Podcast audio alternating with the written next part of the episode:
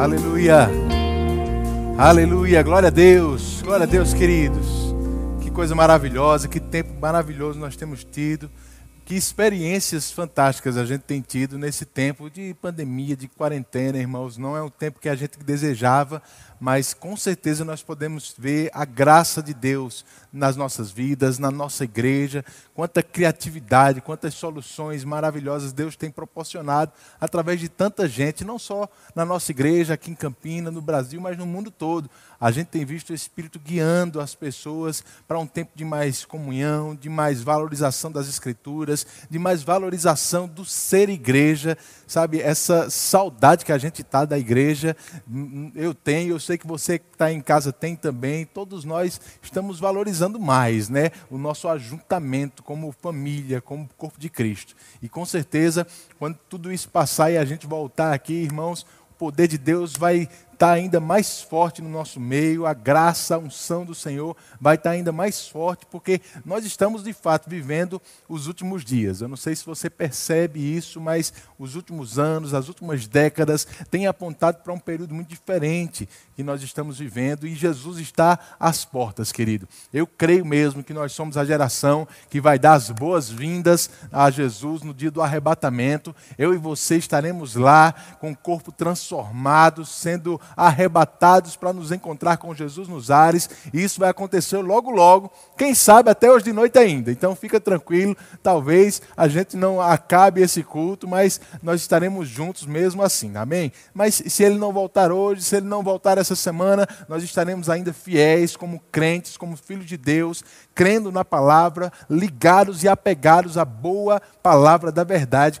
E é isso que eu queria falar com você um pouco essa noite. Eu queria falar um pouco sobre a importância de guardarmos a palavra de Deus, a importância de não comprometermos essa palavra, de não distorcer, de não poluir essa palavra, da gente não danificar, não contaminar a palavra que nós temos recebido na nossa vida. Amém?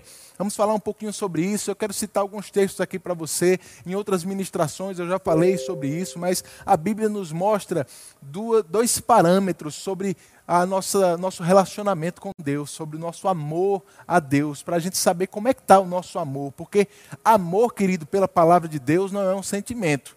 Porque um sentimento ele é volátil, um sentimento um dia ele está em alta, um dia ele está em baixa, a gente se sente diferente até ao longo do dia, de formas diferentes. E se o nosso amor a Deus fosse um sentimento, a gente não teria uma constância em relação a isso, não seria fácil para a gente entender como a gente pode melhorar, mas graças a Deus, amor é uma atitude na palavra de Deus.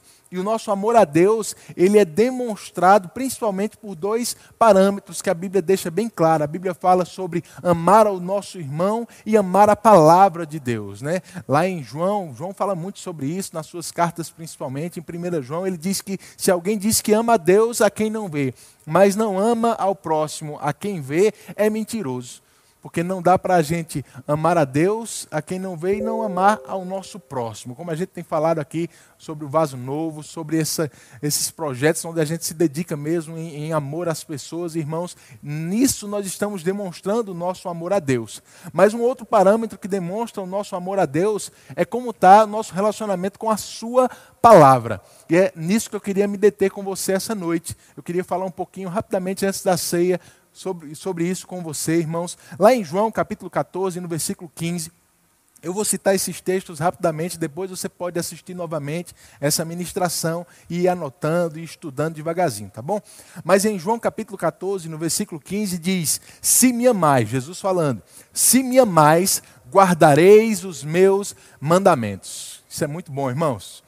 Olha só, Jesus ele não está comparando o amor a ele a um sentimento. Ele não está falando que se me amar, você me diz que me ama, ou sente que me ama, ou você canta que me ama, ou você... Não, Jesus diz, se me amar, você vai fazer algo bem específico. Você vai ter uma atitude específica. Você vai guardar aquilo que eu falo, aquilo que eu ordeno, os meus mandamentos, as minhas palavras. Em João 14, ainda, no versículo 21, ele diz a mesma coisa. Ele diz, aquele que tem os meus mandamentos e os guarda, esse é o que me ama. E aquele que me ama será amado por meu Pai. E eu também o amarei e me manifestarei a ele. Lá em 1 João, capítulo 5, O mesmo João aqui, que registrou essas palavras de Jesus, ele fala aqui também em 1 João 5,3, eu vou ler para você na NVT, diz assim: amar a Deus significa obedecer a seus mandamentos. Amar a Deus significa obedecer os seus mandamentos.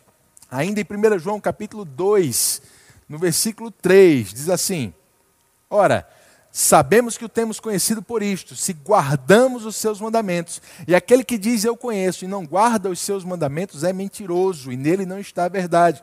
Aquele, entretanto, que guarda a sua palavra, nele verdadeiramente tem sido aperfeiçoado o amor de Deus. E nisto sabemos que estamos nele. Aquele que diz que permanece nele, esse também deve andar assim como ele andou. Amém, irmãos? Eu queria citar rapidamente esses textos para você aqui no início, para deixar essa base bem estabelecida na sua vida. Amar a Deus envolve amar a sua palavra. Amar a Deus envolve guardar os seus mandamentos. O nosso relacionamento com Deus, ele é demonstrado pelo nosso relacionamento com a sua palavra.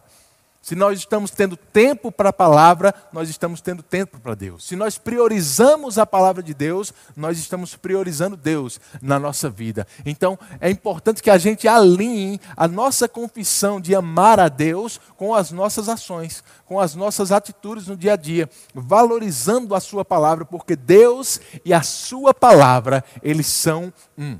Amém? Por que é que eu estou te falando isso? A gente tem lido, você sabe disso, nós temos estudado esse mês, esse livro do irmão Rick Renner, que foi lançado, Como Manter a Cabeça no Lugar Neste Mundo Louco. Nós temos falado muito sobre ele nas sextas-feiras, no culto que a gente está fazendo lá em casa. Eu aconselho você a assistir os cultos e a estar conosco toda sexta-feira às 20 horas, comentando, conversando. Esse livro é fabuloso, é maravilhoso, inspirador, irmãos. E ele fala muito sobre um engano que tem tomado conta do mundo nesses últimos dias, espíritos enganadores, doutrinas de demônios, deturpando a palavra de Deus. E se a gente deixa com que essa palavra que nós temos recebido seja contaminada, seja difamada, seja distorcida, irmãos, a gente vai ter muito prejuízo na nossa vida cristã. A palavra nos exorta isso há muito tempo. Lá em Hebreus, no capítulo 2, no versículo 1, o escritor de Hebreus disse: por essa razão, importa que nos apeguemos com mais firmeza. Declara aí na sua casa, diga comigo, mais firmeza. Nos apeguemos com mais firmeza às verdades ouvidas, para que delas jamais nos desviemos. Tiago, ele fala algo muito parecido com isso, lá em Tiago 1,21, quando ele diz que nós devemos acolher com mansidão a palavra que já foi implantada em nosso coração. Sabe, querido, você faz parte de uma igreja, de um ministério que zela pelo ensino correto da palavra de Deus. Nós sabemos, irmãos, eu falo isso como pastor, mas falo como um membro dessa igreja, como ovelha também. Nós temos recebido uma boa palavra. Nós temos sido alimentados com uma boa palavra. E esse é um papel, uma responsabilidade da nossa liderança, de nos alimentar, de nos inspirar. Mas existe uma responsabilidade que é minha e sua, que é de manter essa palavra na nossa vida. É de guardar essa palavra. É de nos apegar com mais firmeza às verdades que já temos recebido. É de acolher com mansidão a palavra que já foi implantada em nosso coração. Precisamos zelar pela palavra. Precisamos guardar essa palavra. E esse é a verdadeira demonstração do nosso amor por Deus. É quando guardamos, é quando valorizamos, é quando não deixamos nada contaminar a palavra com que temos nos alimentado já. Amém? A Bíblia fala dos perigos que nos cercam e que podem acontecer, que podem vir contra a nossa vida para contaminar a palavra. Paulo, lá em Atos, no capítulo 20, eu queria que você acompanhasse comigo, pudesse abrir lá. Atos, no capítulo 20, Paulo, ele manda chamar os presbíteros da igreja de Éfeso, uma das maiores igrejas naquele tempo. E lá no capítulo 20 ele começa a falar da parte do Espírito, acerca de coisas que iriam acontecer nos próximos dias, próximos anos, naquela igreja. E eu acredito que serve como um cuidado para a nossa vida também hoje. Lá em Atos 20, no versículo 28, ele fala assim para aqueles irmãos, para os presbíteros, a liderança daquela igreja: Atendei por vós e por todo o rebanho sobre o qual o Espírito Santo vos constituiu bispos, para pastoreardes a igreja de Deus, a qual ele comprou com o seu próprio sangue. Ele diz, tenha cuidado por vocês e pelo rebanho. Veja, não fica ninguém de fora. Ele está falando sobre toda a igreja. Cuidado vocês como liderança e pelo rebanho. No versículo 29 ele diz, eu sei que depois da minha partida, entre vós, diga comigo, entre vós, repita aí na sua casa para a gente ter esse dinamismo aqui. Entre vós penetrarão lobos vorazes que não pouparão o rebanho. E que dentre vós, fale comigo também, dentre vós mesmos se levantarão homens falando coisas pervertidas para arrastar os discípulos atrás deles. Eu acho esse texto bem interessante para a nossa vida, irmãos, para os nossos dias. Paulo, ele fala para aquela liderança, ele diz, olha só, eu quero dar dois alertas para vocês. Duas coisas que vão acontecer logo depois da minha partida. Ele diz, primeiro, entre vós vão penetrar lobos vorazes, que não vão poupar o rebanho. Ele está falando, olha, vai vir gente de fora, penetrando na igreja, para não poupar o rebanho, para usar as pessoas, para enganar as pessoas. Mas não só isso, dentre vós, ele diz no versículo 30, no meio de vós vai se levantar pessoas, homens falando coisas pervertidas para arrastar discípulos atrás deles. Então Paulo diz que os perigos para distorcer a palavra ou esse cuidado que nós devemos ter com relação a falsas ministrações, falsas doutrinas, elas vêm de fora, mas também podem surgir do nosso meio. Se nós mesmos não tivermos o cuidado de guardar a palavra, a doutrina, a fé que temos recebido. Irmãos, esse versículo 30, na Nova Versão Transformadora, diz assim, até mesmo entre vocês se levantarão homens que distorcerão a verdade, a fim de conquistar seguidores. Eu não sei você, mas quando eu leio esse texto na Nova Versão Transformadora, essa palavra seguidores me lembra logo as nossas mídias sociais, me lembra logo os dias atuais, né? Como a gente vê isso acontecendo de várias formas. Irmãos, eu quero deixar um alerta, um cuidado para a sua vida, como seu pastor, como liderança sobre a sua vida. Eu queria que você tivesse muito cuidado com a palavra que você tem recebido e com o que você tem ouvido e lido na sua casa nesses dias. Sabe, a Bíblia diz que vem de fora e pode vir de dentro também se a gente não guardar a palavra. Se a gente não zelar pelo que temos recebido, nós mesmos podemos nos afastar da verdade e estar apegados ao engano. Enganando e sendo enganados. E precisamos zelar por isso. Amar a Deus é guardar a sua palavra. Ele diz, vão se levantar homens que distorcerão a verdade, a fim de conquistar seguidores. Guarda bem isso, queridos. Sabe, nós temos uma variedade de ministrações na internet hoje, de livros, de assuntos que nós podemos estudar. E dentre essas coisas tem muita coisa boa. Mas tem muita coisa perniciosa também. Tem muita coisa que vai vir para contaminar a palavra que você tem recebido. Mas eu quero te dizer, a Bíblia diz, sobre tudo o que se deve guardar, guarde o seu coração. Guarde o seu coração, porque dele procede as fontes de vida. Eu e você somos os responsáveis de guardar o nosso coração, de não deixar que nada contamine a palavra que já tem chegado aos nossos corações, que na qual nós já temos crido. Abre comigo em 2 João. Eu queria que você lesse comigo esses versículos. Uma leitura bem interessante aqui, que eu queria chamar a tua atenção para ela. 2 João, a carta que está lá no final do Novo Testamento, já próximo ao livro de Apocalipse. 2 João, capítulo 1, só tem um capítulo. A gente vai ler a partir do versículo 4. Olha o que João vem falando aqui. Ele diz assim, 2 João 1:4. Fiquei sobremodo alegre em ter encontrado dentre os teus filhos os que andam na verdade, de acordo com o mandamento que recebemos da parte do Pai. E agora, Senhora, peço-te, não como se escrevesse um mandamento novo, senão que tivemos desde o princípio, que nos amemos uns aos outros. João estava lembrando a pessoa para quem ele estava escrevendo essa carta. Ele diz, olha, eu quero te lembrar o mandamento que a gente tem desde o princípio. Nos amemos uns aos outros. E o amor é esse, versículo 6. Que andemos segundo os seus mandamentos. Aleluia. Este mandamento, como ouviste desde o princípio, é que andeis nesse amor. Eu não sei você, mas quando eu leio esse versículo 5 e o versículo 6, eu acho até engraçado a ideia, o caminho que João está seguindo aqui, porque ele diz, olha, o mandamento que a gente teve desde o princípio é que nós nos amemos uns aos outros, e o amor é que a gente ande segundo o mandamento, e o mandamento é que andeis no amor. Então parece que ele cria aí um círculo vicioso para o bem, né? Amar é guardar os mandamentos, mas o mandamento é amar. E amar é guardar os mandamentos. E ele vem falando sobre isso, explicando o que eu venho te falando desde o início. Mas ele não para por aí. A partir daí, no versículo 7, ele começa a trazer uma admoestação para aquelas pessoas, um alerta. E eu queria que você tomasse esse alerta para a sua vida. Ele diz assim, porque muitos enganadores têm saído pelo mundo fora, os quais não confessam Jesus Cristo vindo em carne. Assim é o enganador e o anticristo. Acautelai-vos, para não perderdes aquilo que temos realizado com esforço, mas para receberdes completo galardão. Meu Deus do céu.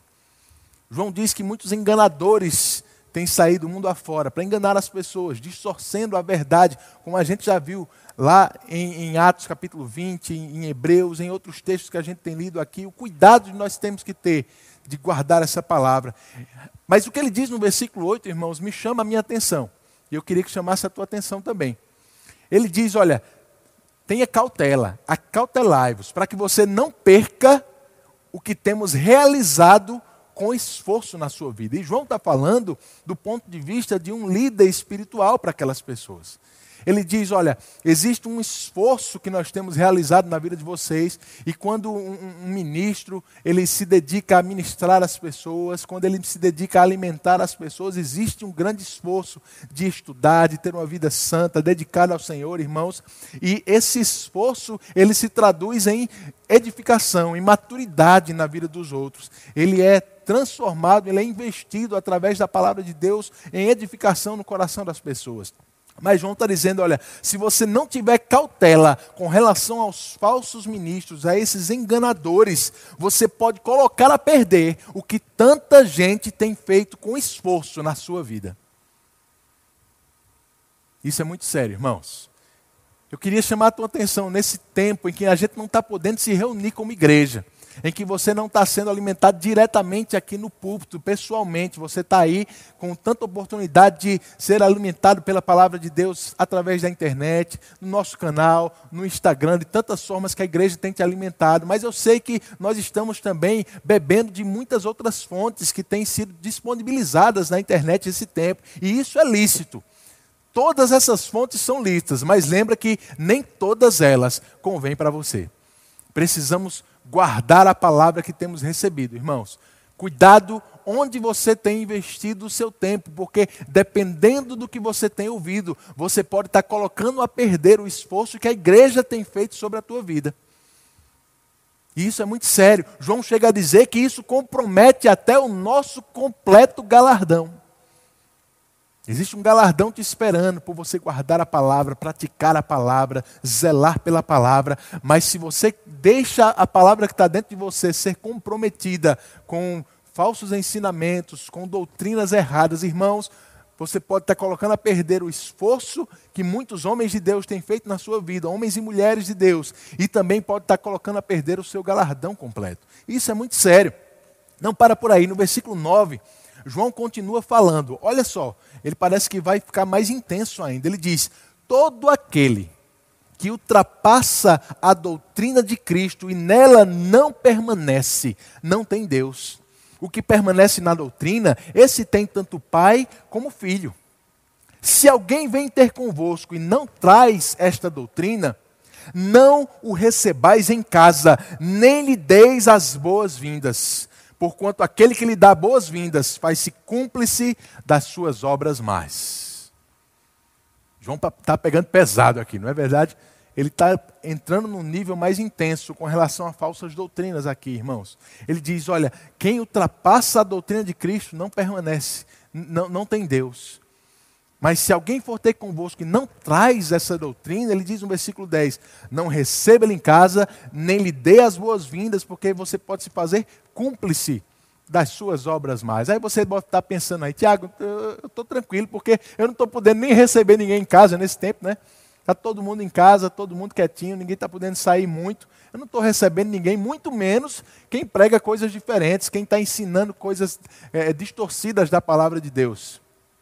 Eu digo, talvez você não esteja recebendo essas pessoas em casa, irmãos. Mas quais são as ministrações que você está deixando serem assistidas na sua casa? Quais são os vídeos, quais são as literaturas, quais são os livros que você tem deixado chegar até a sua casa?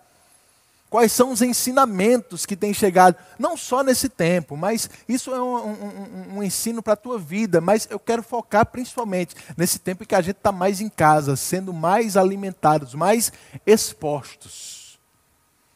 Sabe, irmãos, a gente tem que ter muito cuidado com isso. João diz, não receba ninguém que traga uma doutrina errada.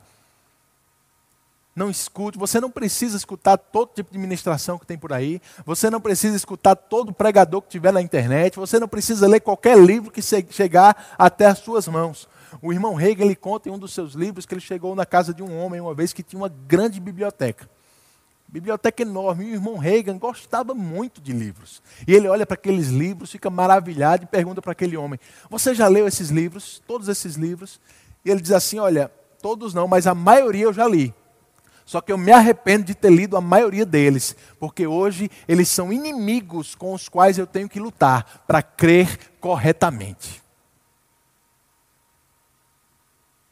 Isso é muito sério, querido. Nós mesmos podemos estar criando dentro de nós inimigos para a palavra, para crer corretamente, para estarmos alinhados, e a gente precisa zelar por isso. Amém? Não receber, não assistir qualquer tipo de coisa. Mas Tiago, eu não estou fazendo acepção de pessoas, não. Cadê o amor de Deus? Eu quero te lembrar, irmãos, que João começou para falar isso, falando sobre andar em amor. Andar em amor. Amar a Deus é guardar a sua palavra. Zelar pela sua palavra. Proteger a palavra que você tem recebido dentro de você, irmãos. Se apegar com mais firmeza, acolher com mansidão o que já tem chegado até a tua vida. Amém? É importante a gente zelar pela palavra de Deus. Essa palavra, sendo mantida pura dentro de nós, ela vai poder produzir os resultados que ela se propõe a produzir. Lá em 1 Pedro, no capítulo 2, Pedro diz assim, no versículo 2 também, 1 Pedro 2:2. Desejai ardentemente, como crianças recém-nascidas, o genuíno leite espiritual, para que por ele vos seja dado crescimento para a salvação. Leite espiritual, essa palavra aí no grego, essa expressão quer dizer o leite lógico, o leite da palavra. Várias versões, como a NVI, ela traz isso, a edição pastoral, a edição da Bíblia Livre, a Bíblia de Jerusalém. Ela diz assim, olha só como diz a Bíblia de Jerusalém, deixa eu ler para você. Desejai como crianças recém-nascidas o leite não adulterado da palavra, a fim de que por ele cresçais para a salvação. Aleluia! O leite da palavra. A palavra, ela tem esse poder de gerar crescimento na nossa vida. Estamos avançando, estamos amadurecendo, estamos crescendo espiritualmente, irmãos. E isso vem através da palavra de Deus. E se a palavra não estiver comprometida, se ela não estiver poluída, contaminada com doutrinas erradas, ela vai poder gerar um crescimento espiritual dentro de você. Amém? Mas ele diz, deseje o leite genuíno, o leite não adulterado, puro. A versão da Bíblia Livre diz o não falsificado. Aleluia! Precisamos guardar essa palavra, irmãos, para que ela não se contamine, porque a palavra contaminada, ela não vai gerar o mesmo crescimento na nossa vida. Uma criança que ele não se alimenta corretamente, que ele não tem uma nutrição boa, ele não vai crescer corretamente. Da mesma forma, a palavra precisa estar pura dentro de nós, para que a gente possa crescer, para que a gente possa amadurecer em Deus. Mas eu quero te dar um alerta que eu tenho falado. Maturidade não significa que você não vai ser influenciado por outras coisas, que você pode não ser influenciado pelo que é errado, não. Nós nunca estamos livres de ser influenciados por aquilo ao qual nós estamos expostos. Mas com a maturidade a gente entende que nós podemos escolher o que é que vai nos influenciar.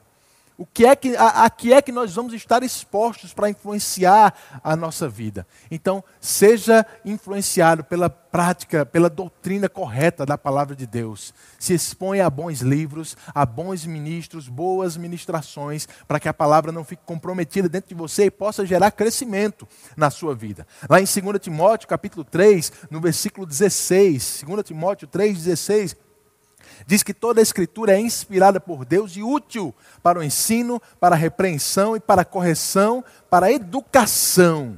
Eu gosto dessa palavra.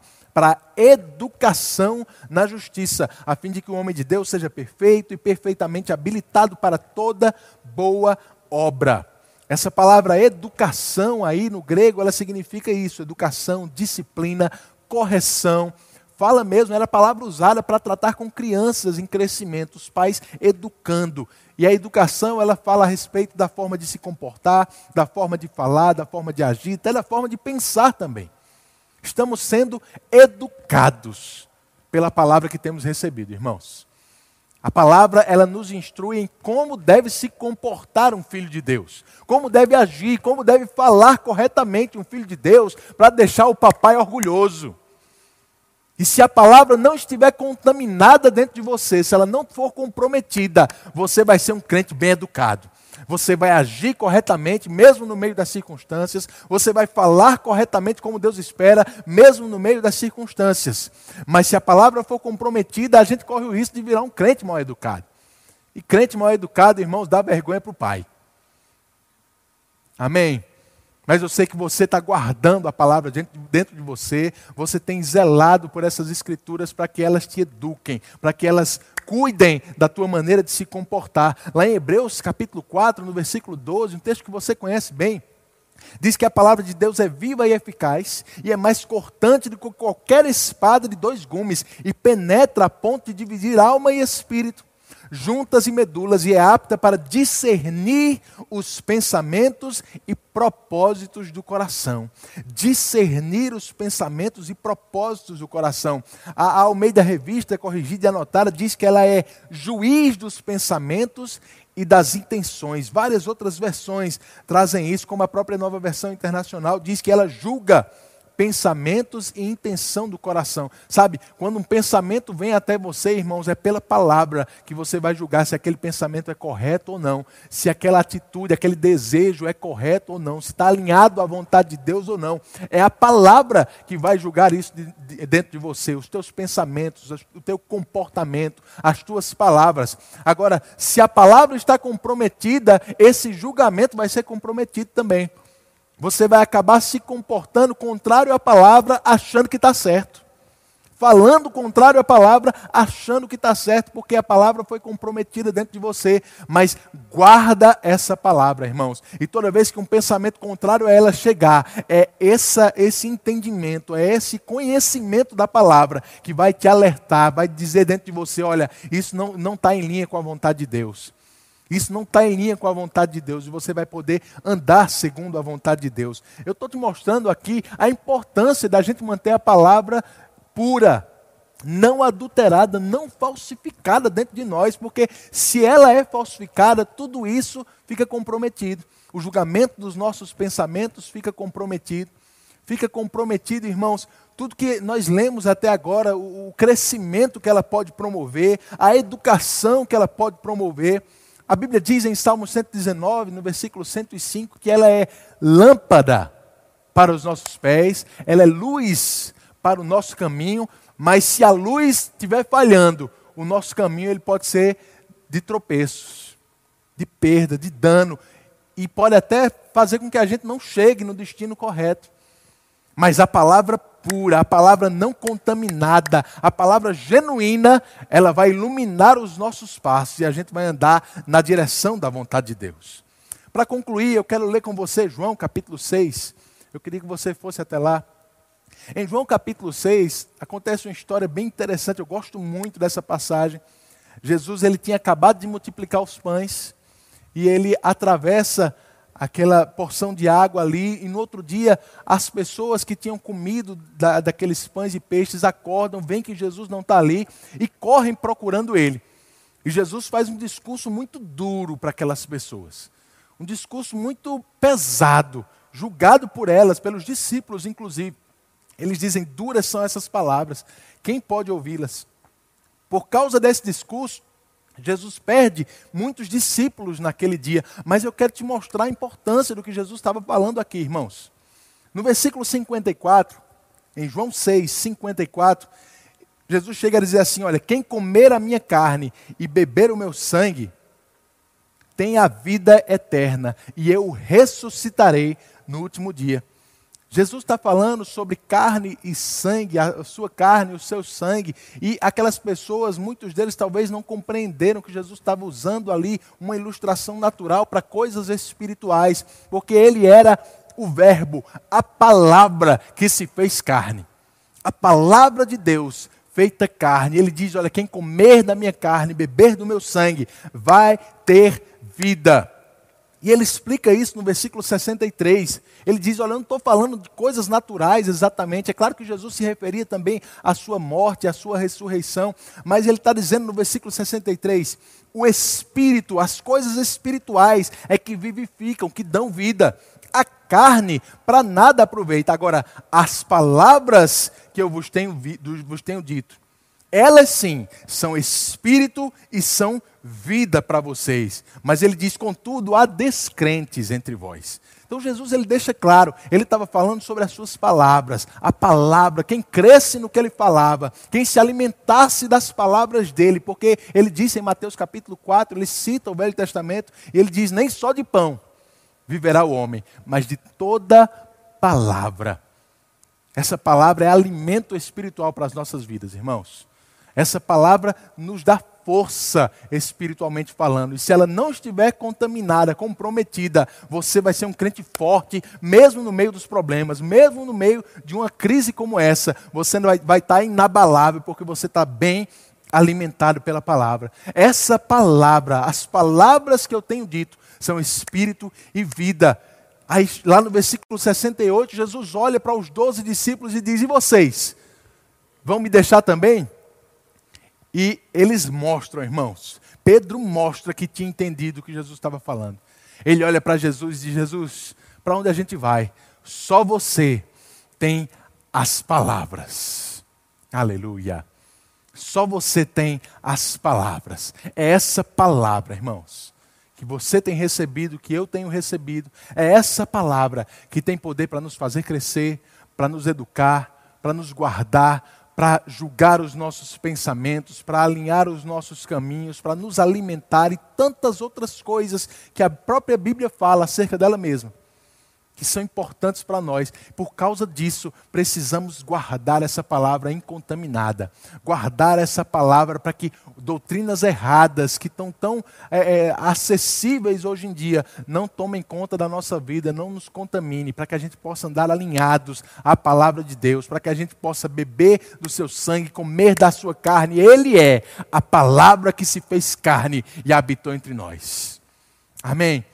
Lá em Salmos, e eu quero começar a falar um pouco para você sobre a nossa ceia, começar a te chamar a atenção para isso, irmãos, porque nós estamos participando de ceia hoje, em memória do que Jesus fez por nós, do que a palavra de Deus fez. Lá em Salmo 107, no versículo 19, diz assim, então na sua angústia clamaram ao Senhor, e ele os livrou das suas tribulações. Enviou-lhes a sua palavra, e os sarou, e os livrou do que lhes era mortal. Aleluia! Jesus foi enviado, a palavra foi enviada, irmãos, para nos sarar, para nos livrar do que é mortal, sabe? Doença nenhuma, Covid-19 nenhum tem poder para causar morte na nossa vida, porque ele, a palavra já foi enviada para nos livrar do que é mortal.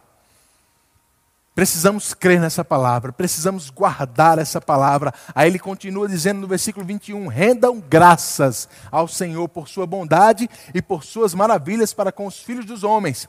Ofereçam sacrifícios de ações de graças e proclamem com júbilo as suas obras. É isso que a gente está fazendo hoje nessa ceia, proclamando o que Jesus fez por nós, proclamando a palavra que foi enviada para nos sarar, para nos livrar do que é mortal, lembrando em memória do sacrifício que Jesus fez pela nossa vida para trazer salvação, para fazer com que essa palavra alcançasse eu e você. Nos desse livramento, segurança, cura, preservação. Irmãos, precisamos guardar essa palavra. Precisamos guardar para não colocar a perca, não colocar a perder o sacrifício de Jesus por nós. Essa palavra tem que se manter genuína. Então, tenha cuidado com o que você está ouvindo, com o que você tem lido. Se conecta, irmãos, à liderança da nossa igreja, do nosso ministério, aquilo que nós temos indicado para você como uma boa literatura, como boas mensagens, para que você esteja forte, para que você seja alimentado com essas coisas e Satanás não encontre nenhum tipo de brecha na sua vida para te alcançar. Porque ele pode andar como um derredor, mas ele fica procurando. Então ele não pode tragar quem ele quer. Se você está alimentado pela palavra, se você está com a tua fé forte, o teu escudo da fé levantado, nenhum dardo inflamado que ele lance contra a tua vida vai chegar contra você. Você é protegido pelo Senhor. Você é protegido por essa aliança, a nova e eterna aliança que nós temos com ele. Amém? Eu queria falar com você agora, que está ouvindo essa palavra, está aqui nos ouvindo e talvez nunca entregou a sua vida a Jesus. Nunca fez Jesus Senhor da sua vida. Ou ainda você que está afastado dos caminhos do Senhor. A Bíblia diz que é importante nós termos esse compromisso com Deus. Esse compromisso de termos a nossa vida à disposição dEle, de reconhecer Jesus como Senhor da nossa vida, crendo em nosso coração que Ele morreu e ressuscitou ao terceiro dia. Se você está aí, ouviu essa palavra, algo está ardendo dentro de você e você gostaria de entregar a sua vida a Jesus hoje, ou fazer um novo compromisso com Ele, recolocando a tua vida à disposição dEle, irmãos, eu vou fazer uma oração e eu gostaria que você repetisse essa oração na sua casa. Amém? Feche os teus olhos e repete assim comigo. Senhor, eu me arrependo de tudo que eu fiz e eu reconheço você como Senhor da minha vida. Eu creio de todo o coração que você morreu naquela cruz por mim, para me dar salvação, para apagar os meus pecados e para me fazer ser filho de Deus. E eu recebo essa salvação nesse momento. Eu creio que agora eu faço parte da família de Deus. Creio que sou perdoado e creio que a minha vida agora pertence a você. Muito obrigado. Em nome de Jesus. Aleluia, glória a Deus. Querido, se você fez essa oração pela primeira vez, ou ainda se você fez essa oração voltando para o Senhor, coloca aí nos comentários, ou procura as redes sociais da nossa igreja, nas mensagens diretas, fala para a gente, nós queremos entrar em contato com você, queremos conversar um pouco mais com você, queremos mandar um presente da nossa igreja para você também. Então, entra em contato com a gente e diz, olha, eu fiz aquela oração do pastor Thiago pela primeira vez e ele pediu para falar, estou aqui me expondo, faz isso, a gente quer te identificar. Amém? Coisa maravilhosa. Eu queria agora chamar você para juntos a gente celebrar a nossa ceia. Mesmo você que acabou de fazer essa oração pela primeira vez, você pode ceiar conosco agora também. Amém?